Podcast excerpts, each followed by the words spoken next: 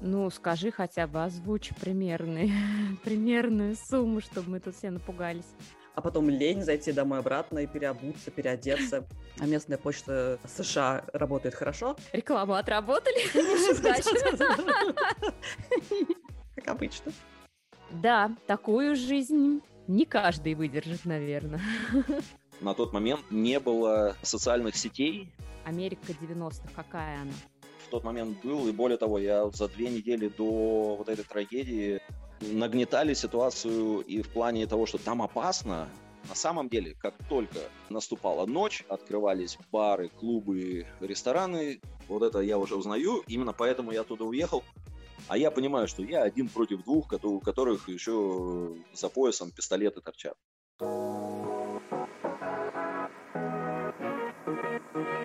Ранним утром в российской провинции, поздним вечером в Нью-Йорке.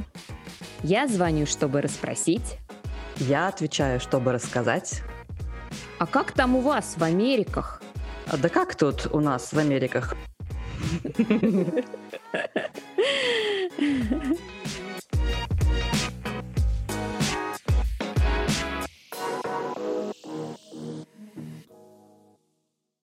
Всем привет! Вы слушаете подкаст «А как там у вас в Америках?». У нас в России нахожусь я, Аня, и раз в неделю расспрашиваю свою подругу Нину о ее жизни в США. Ну что, Нью-Йорк, Нью-Йорк, на связи? Да, Нью-Йорк проснулся, подтягивается и уже на связи.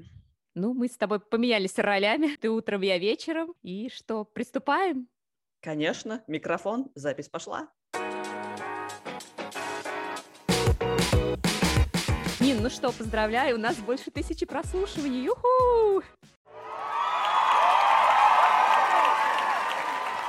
Да, это прям так было волнительно, такая цифра красивая. Теперь, как нам сказал наш постоянный слушатель, поставлена новая цель – 5000 прослушиваний.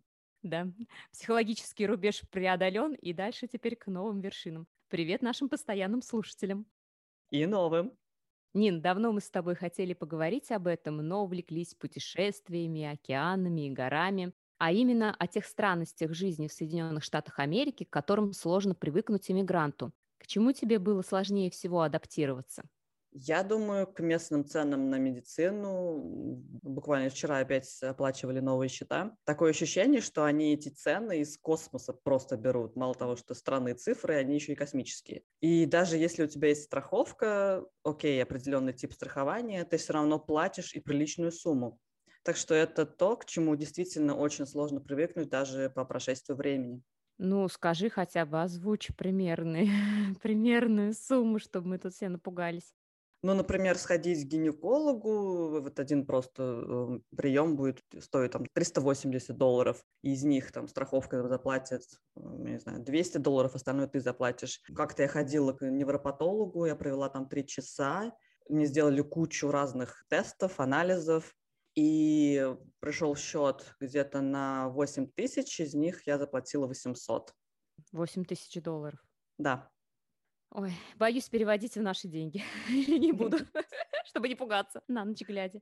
А расскажи подробнее о странностях в одежде. Я вот уже говорила, что меня всегда поражало в сериале «Секс в большом городе», что Керри там ходила в шубе и в босоножках. Действительно ли на улицах Нью-Йорка можно встретить человека зимой в пуховике, шапке и сланцах или в теплой куртке и шортах?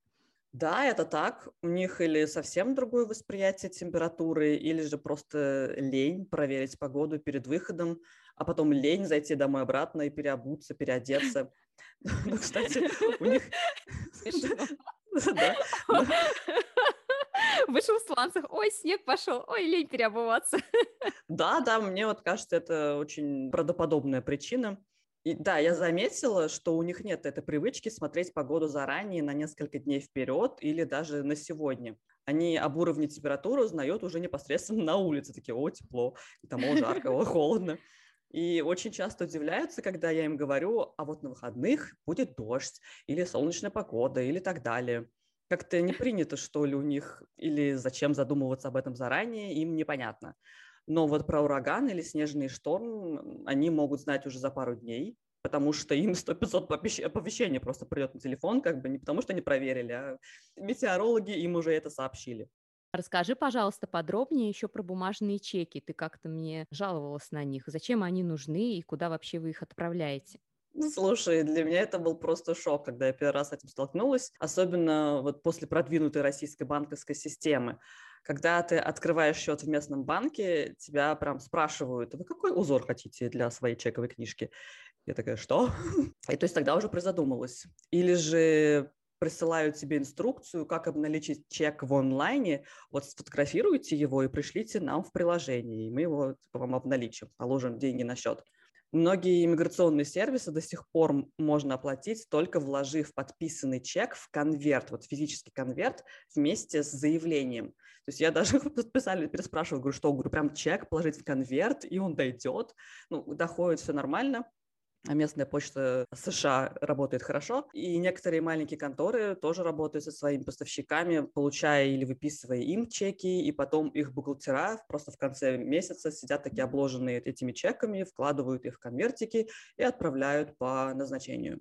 Звучит, конечно, очень как отсталая страна, но тут США скорее стали заложниками своей продвинутости в прошлом, и теперь им сложно вот такую огромную и раздробленную в каком-то смысле страну перевести на новые передовые технологии, так как в каждом штате свои законы и так далее, и очень сложно что-то вот прям на всю страну внедрить.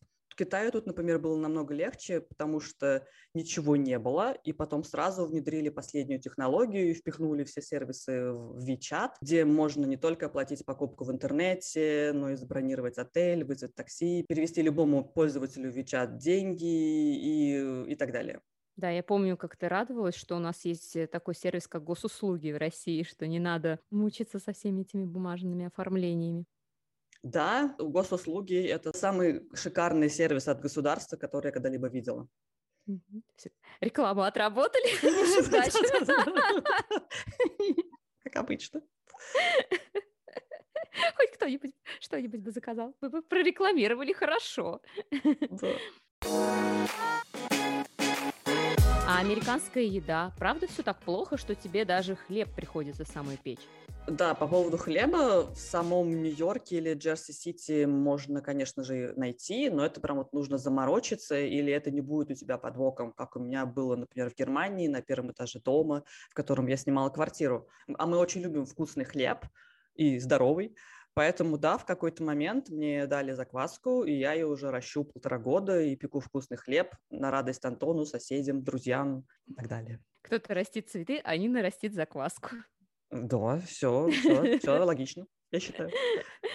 А кто-то огурчики выращивает у себя в теплице. Скоро вот уже в сезон посадок.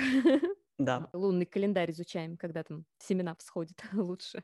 Если говорить о фермерских продуктах, действительно ли так называемые натуральные продукты и фермерские огурчики и помидорчики, например, стоят баснословных денег? Но если посещать фермерские рынки, мы, кстати, пока не вели такую привычку себе в обиход, то там, наверное, будет не супер дорого, а вот э, органик продукты, органические продукты, цены на них будут уже бить по карману, потому что такие продукты уже продаются в магазинах определенного класса, а не в Волбрате, например. Но зато в таких дорогих магазинах можно найти все, что угодно на любую диету. Ну, расскажи еще что-нибудь такое каверзное про США, чтобы мы все порадовались, что живем в России. США очень полицейское государство. Тут у полицейских очень много полномочий.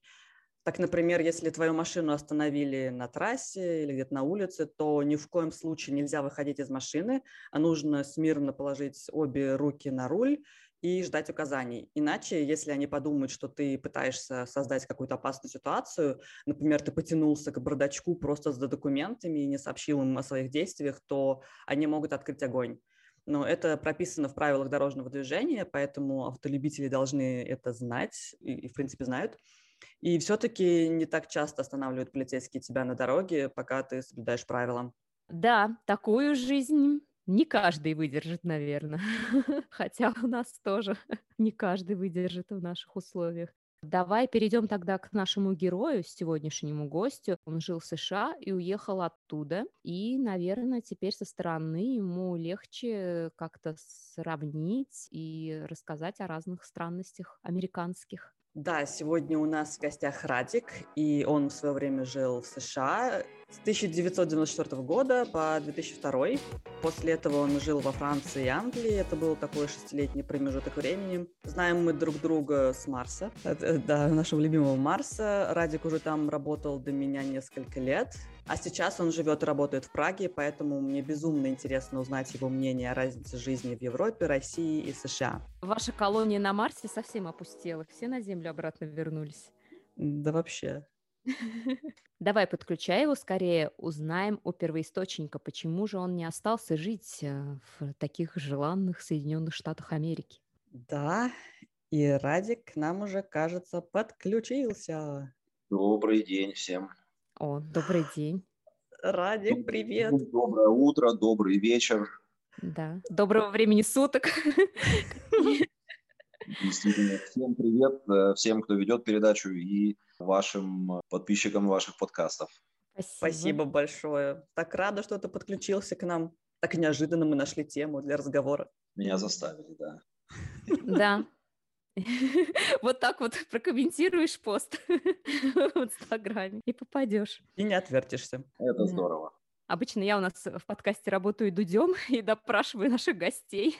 Нина мне уступать такую возможность. Замечательно. И первый мой вопрос будет неожиданный. Ну как тебе путешествие из э, спальни в ванную комнату и обратно? Э, со временем начинаешь к этому привыкать и всегда ищешь какие-то разные маршруты. Какая прелесть. Видите, какой неожиданный вопрос, такой неожиданный ответ. Потому что ходить по одному и тому же маршруту, это в какой-то момент становится скучно. Хочется каких-то новых ощущений, и поэтому даже для путешествий из одной комнаты в другую всегда находишь какие-то новые маршрутики и, соответственно, разнообразишь как-то здесь свое пребывание. То на руках пройдешь, да, то, то колесом. Бывает всякое. Э, я думаю, что для некоторых слушателей, которые знают, кто я такой, я думаю, что они себе могут представить, что опции бывают разные. Интересно, сколько из наших слушателей знает, кто такой Радик. Ну, хорошо, Много. Радик, для тех, кто не знает, расскажи, пожалуйста, чуть-чуть про себя. Где ты жил, в каких странах, сколько ты жил в США? В двух словах тогда представлюсь. Я сам родом из Новосибирска, я покинул родной город, когда мне было 19 лет. Это было радикальное решение. Фактически вот э, с того момента следующие две трети своей текущей жизни я провел за пределами Новосибирска, потому что там были не только зарубежные страны, но и другие города России. Я покинул Новосибирск в конце 90-х. Тогда были достаточно сложные экономические времена. Тогда еще достаточно актуально стоял вопрос армии Тогда были вот чеченские войны, и одна из возможностей, которая появилась, я использовал, и я поехал в Соединенные Штаты продолжать учебу, так как я ее после окончания школы продолжил в Новосибирском э, государственном техническом университете по специальности инженера, то хотелось как-то продолжения какого-то. Я переехал в Соединенные Штаты в 94 году, где открылись возможности для других профессий, специальностей, которые на тот момент не так сильно присутствовали на рынке вот, образования в России. Я поменял специальность э, с инженера на компьютер-сайенс и учился по специальности управления информационными системами в университете Центральной Флориды в городе Орландо. Это... здорово, еще и в Орландо. Да, там, мне кажется, многие факторы по стечению обстоятельств они совпали. Во-первых, можно сказать, золотое время студенчества, молодые годы. Это учеба в университете, это юг США, это Орландо, Флорида, это Мекка всех студентов на момент весенних каникул, когда туда съезжаются со всех штатов студенты. Там вот две Мекки есть, это вот пригород Орландо, Дейтона и Мексика, Канкун то, что там происходит, в двух словах описать сложно. Но mm-hmm. это всего лишь там на три недели времени. Основное время, конечно, это вот учеба, проживание было, поэтому это был интересный период жизни, потому что на тот момент не было социальных сетей как таковых, которыми мы пользуемся сегодня, и поэтому мир воспринимался именно на уровне э, того опыта, который приобретался и с тем, с чем мы соприкасались. Это встречи, это знакомство, это общение, причем живое общение. Для того, чтобы пойти на свидание, нужно было этого добиться. Mm-hmm. Это не Тиндер, где нужно пролистать было 100-500 э, страниц. Ну да, Facebook же появился в 2008 году. Да, это очень интересный опыт. Нина говорит, как будто... Ну, Средства коммуникации тогда были пейджеры и телефон. Поэтому, конечно, нужно было прикладывать усилия для того, чтобы что-то найти, чего-то добиться и чтобы что-то происходило в жизни. Ну, кстати, пейджеры же в Америке были более распространены, чем в России. Да, ну, Россия быстренько это, мне кажется, догнала. Ну, сами понимаете, по пейджеру многого не скажешь. Поэтому, ну, да. конечно же, а, это была, мне кажется, последняя эра того, когда люди действительно общались, э, взаимодействовали э, вот на таком уровне до того, как технологии не вошли в нашу жизнь. Наши молодые слушатели подумают, сколько же ему лет он пользовался пейджером.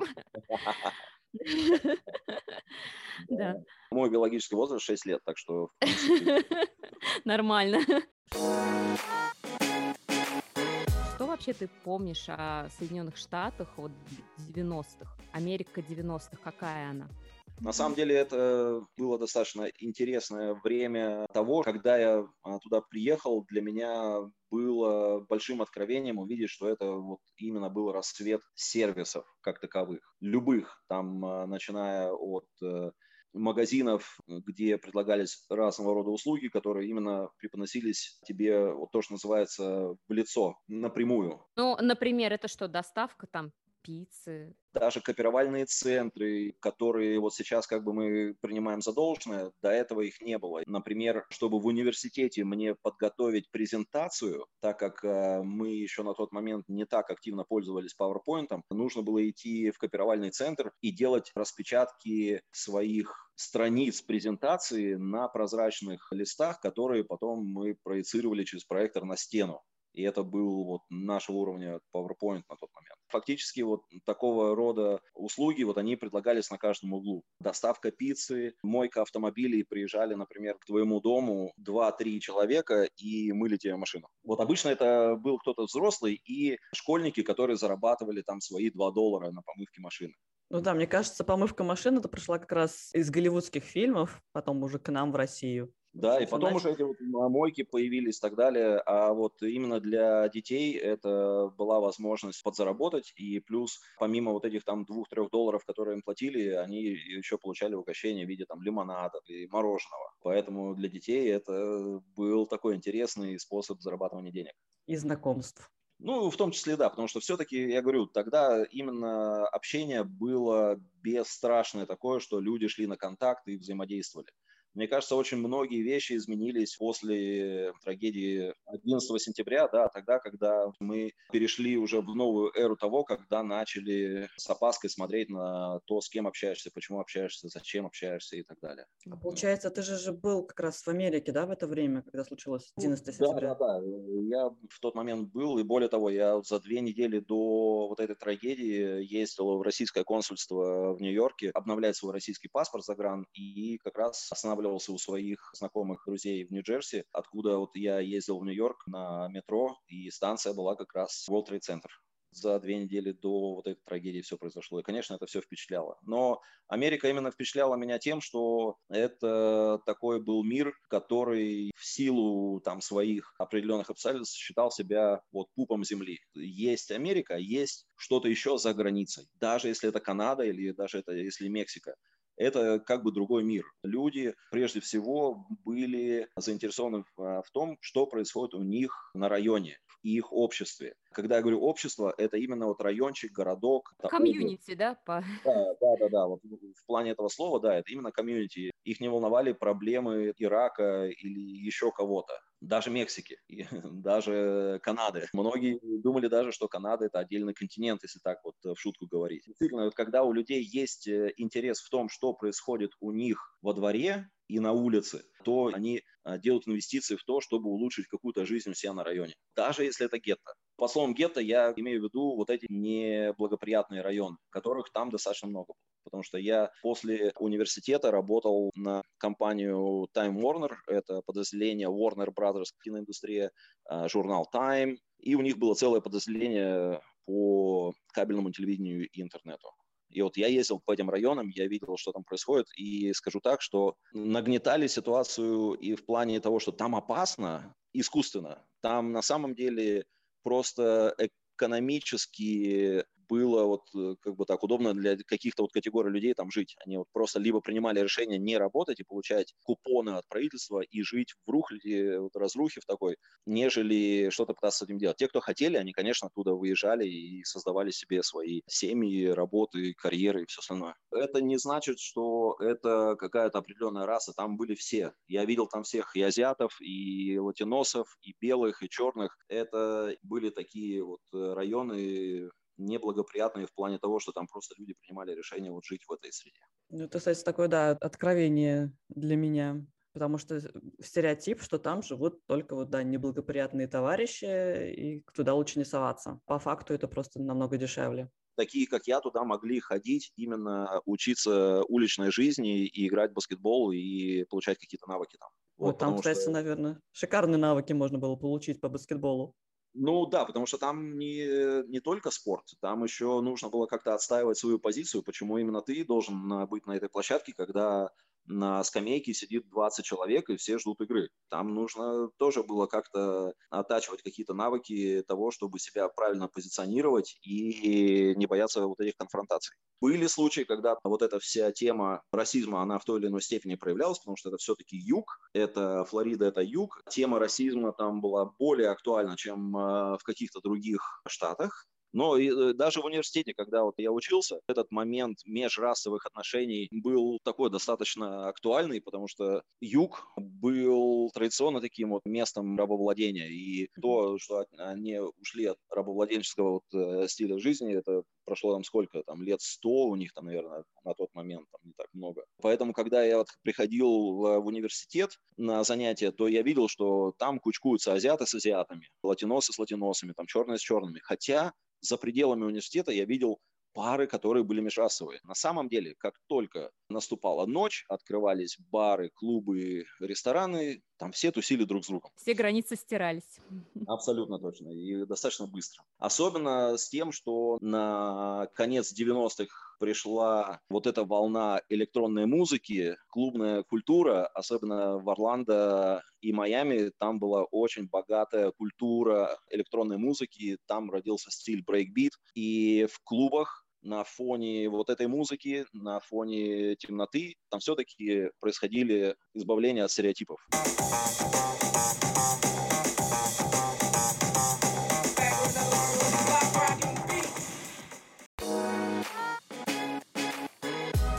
В Америке просто очень многие вещи утрируются. Вот э, если так говорить, там э, вы возьмете стаканчик кофе в Макдональдс, и там на нем будет написано «Осторожно, содержание этого стаканчика очень горячее, не обожгитесь». Потому что там э, люди наживались и судили за любую неправильную какую-то вещь. По поводу вот таких вот интересностей, мы в Икее видели огромный плакат. За кассой можете купить донат за 1 доллар, и там огромный плакат один на один метр.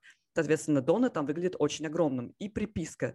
Имейте в виду, что за один доллар вы получите донат не, не такого размера, как на плакате, а поменьше. Абсолютно верно. Вот это вот Америка. Вот это я уже узнаю. Именно поэтому я туда уехал, потому что там в какой-то момент уже э, начинаешь вот задаваться вот именно такими вещами извращенными, что продайте мне пончик именно вот такого размера. Америка очень-очень-очень стабильная страна она до сих пор, мне кажется, стабильная страна. Там цены с небольшой корректировкой на инфляцию, в принципе, релевантно остаются теми же самыми. В плане того, чтобы там вот не по-детски так э, отжечь, но, наверное, это более консервативная страна. Поэтому вот с переездом в Россию я получил больший импульс в плане веселого времяпровождения, какой-то безнаказанности, какого-то авантюризма, большего, чем я имел в Штатах. Задышал полной грудью. О, даже, наверное, там одышка была. Ну, Россия у нас тоже очень стабильная страна в этом плане, особенно для тех, кто привык жить в ситуации постоянного кризиса. Ну, просто еще после Америки у меня еще был опыт проживания в Англии, где еще более консервативный взгляд на вещи. Там-то англичане тоже себя считают отчасти в какой-то степени они даже в чем-то правы э, тем, что они тоже некий такой пуп земли, потому что у них богатая культура, у них огромное финансовое благополучие от того наследия, которое они получили за счет своих колоний, и их экономическое и политическое влияние на сегодняшний мир. Поэтому англичане себя чувствуют достаточно уверенно в том, том, э, что у них будет завтра, э, ну, что у них сегодня, что будет завтра. Поэтому там тоже вот такая вот зона комфорта интересная, что они не занимаются выживанием. Mm-hmm. Вот у них хорошие зарплаты, у них отличные минимальные почасовые там оплаты, если ты работаешь, почему-то у меня все время все примеры к Макдональдсу сводятся, но зарплата в Макдональдсе у них, наверное, может конкурировать с австралийским Макдональдсом. Наши преподаватели и врачи даже некоторые не получают таких зарплат, как там получает просто рядовой сотрудник на кассе, либо на, на раздаче картошки. Но даже есть же такое понятие индекс Биг Мака, по-моему. Да, да, да, он не зря появился. Я считаю, что у этого индекса есть э, все права на существование. Единственное, что он скорее такой теоретический, нежели монетизированный. Скажи, а на твой взгляд, Штаты изменились за последние 20 лет или как-то ментально все равно люди такие же? Ответ будет, к сожалению, очень интересный. Я не знаю. Где-то лет 10 назад я ездил в командировку в США, ездил в Филадельфию, там, где я до этого был один раз, и потом вот вернулся в командировку, как будто бы вот этих 10 лет в промежутке не было. Вот от чего уехал, к тому вернулся, и я Поэтому, наверное, проецирую на все вот эти вот места, где я когда-либо был, у меня нет огромного желания туда вернуться и э, каких-то ожиданий что-то новое увидеть. Мне кажется, там слишком все хорошо, стабильно, что там меняются лишь только декорации в виде каких-то там небоскребов и бизнес-центров и торговых центров, которые один заменяет другой. Скажи, а из тех стран, в которых ты был, где население самые доброжелательные или люди более открытые? Хороший вопрос. По такому краткосрочному пребыванию, мне кажется, вот э, такое впечатление произвели тайцы. Таких вот очень гостеприимных, приятных э, людей, пока мне один таец не раскрыл тайну. Он говорит, ну, мы действительно люди такие сами по себе очень доброжелательные, приятные и так далее, пока ты не скажешь что-нибудь плохое в адрес нашего короля. А до этого момента будем готовы носить тебя на руках и приносить тебе свежую пойманную рыбу, делать легкий салатик и благодарить за то, что ты приехал и здесь вот проводишь время. Не то, что мы русские, да, лишь бы поругать кого-нибудь хлеб не, ну, э, опять же, э, русские, мне кажется, в силу того, что у нас жизнь такая лютая, поэтому там не до улыбок. Хотя, честно говоря, все-таки люди очень красивые у нас, улыбки, ну, скажем так, уже вошли в нашу жизнь, поэтому в целом больше позитива в этом. В Америке, наверное, я бы так не сказал. Они дружелюбные просто в силу того, пока не начнешь проникать на их территорию. Вот вопрос, э, как твои дела, подразумевает, что у меня все хорошо. Не надо говорить ничего лишнего американцу. Как только ты начинаешь говорить, ну, в, в принципе, это неплохо, но есть нюансы, и тут, о, зануда, все, до свидания. Искать повод уйти. Поэтому у американцев там даже человек, образно говоря, будет лежать с огнестрельным ранением в груди и истекать кровью, когда к нему подбегут медики, спрашивают, как вы себя чувствуете, он говорит, I'm okay. Вот, вот это будет вот первая фраза, которую он скажет. Он не будет жаловаться на то, что там что-то не так. Это не из фильма кадра, на самом деле, так? Не, ну, ну не, не так. У них как дела, они подразумевают, что тебе интересно, что, как у него дела. Нин, помнишь, ты все время поражалась, что там удивляется, когда ты начинаешь рассказывать людям про их истории, что они тебе отвечали на вопрос, как дела, и ты запомнила.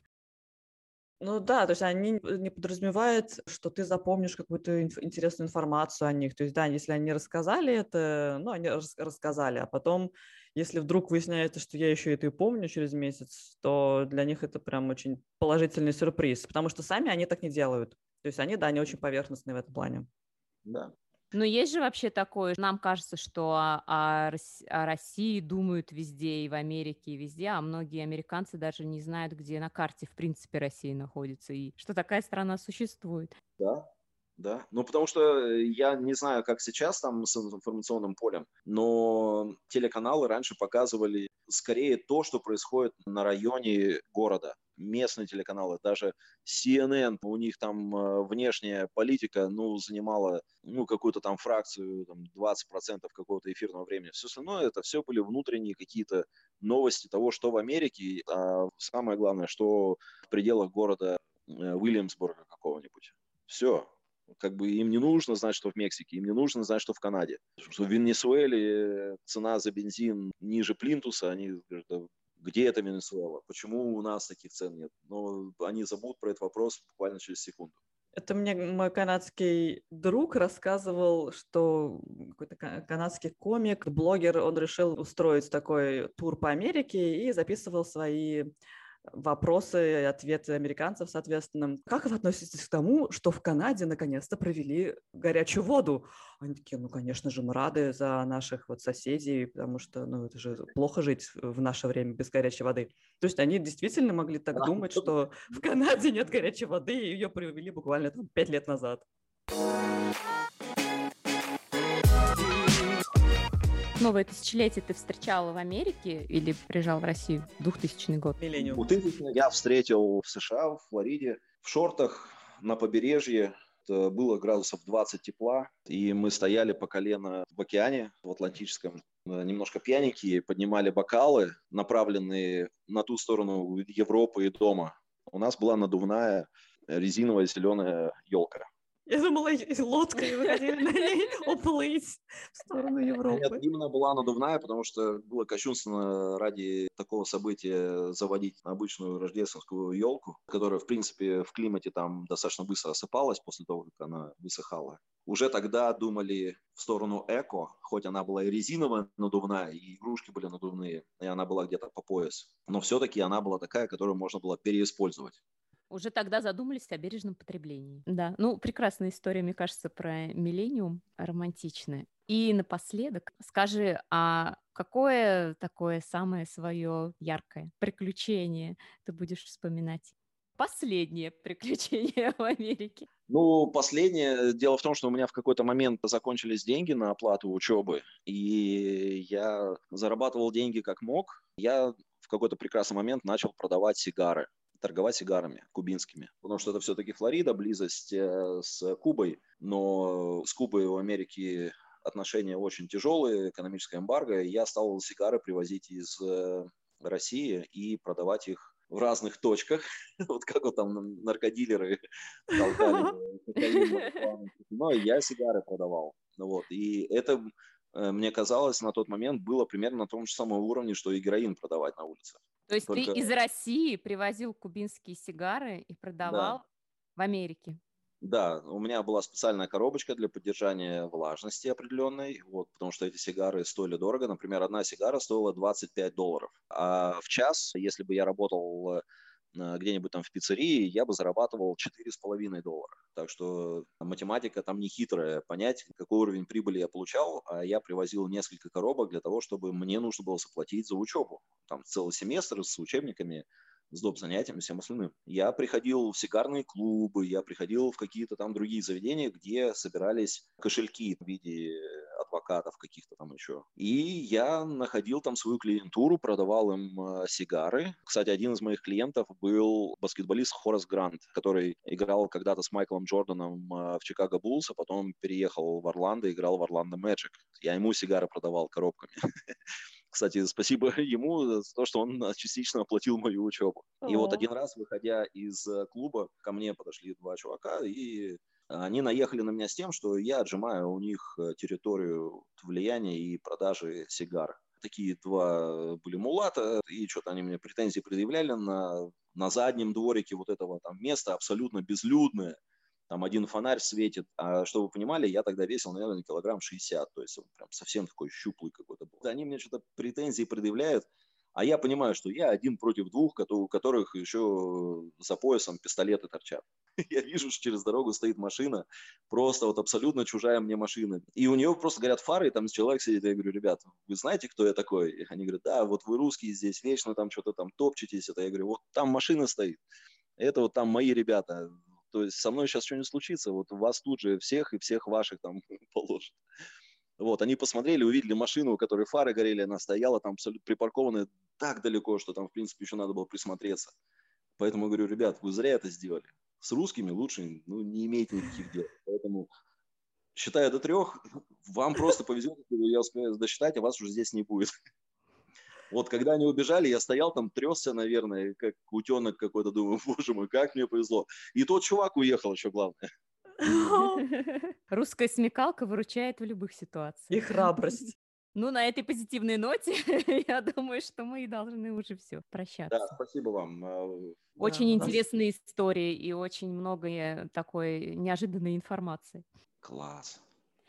Класс. Спасибо тебе огромное. Да, очень здорово, что ты присоединился, нашел время и рассказал такие интересные истории. Вот, поэтому спасибо за вопросы, было действительно здорово. Буду рад слышать ваши подкасты с другими гостями и желаю удачи. Спасибо. Спасибо огромное. Ну все, тогда до связи. Да, давайте, пока. Нин, ну что, очередной раз ты меня поразила своим гостем. Где ты их э, ищешь? Меня уже все спрашивают, а где вы находите гостей для своего подкаста? Я говорю, вот там у Нины какая-то волшебная книжечка есть. Блокнотик. Никому не раскроем. Это наше секретное оружие. Очень уникальный человек. Очень много интересных историй нам поведал. Надеюсь, что нашим слушателям тоже было познавательно. Ну да, у нас Америка немножко получилась с другой стороны, что тоже очень интересно, и это нужно знать. И всегда лучше это слышать от людей, которые действительно проходили через такие ситуации. И да, и судя по тому, какие ситуации случались с Радиком... Лучше, чтобы с нами такие не случались, да? Лучше мы послушаем. Да, да, или в лайтовом каком-то варианте. Ну, все, давай, пока. Иди ищи нам новых героев свою книжечку вписывай, кто у нас будет в следующем выпуске. Подписывайтесь на наш канал в Телеграме, слушайте нас на Apple подкастах, Google подкастах и Яндекс Музыке. И не забывайте ставить ваши большие и огромные лайки и писать комментарии, потому что это действительно помогает продвижению нашего подкаста. Пока-пока. Пока-пока. Юху! Юху!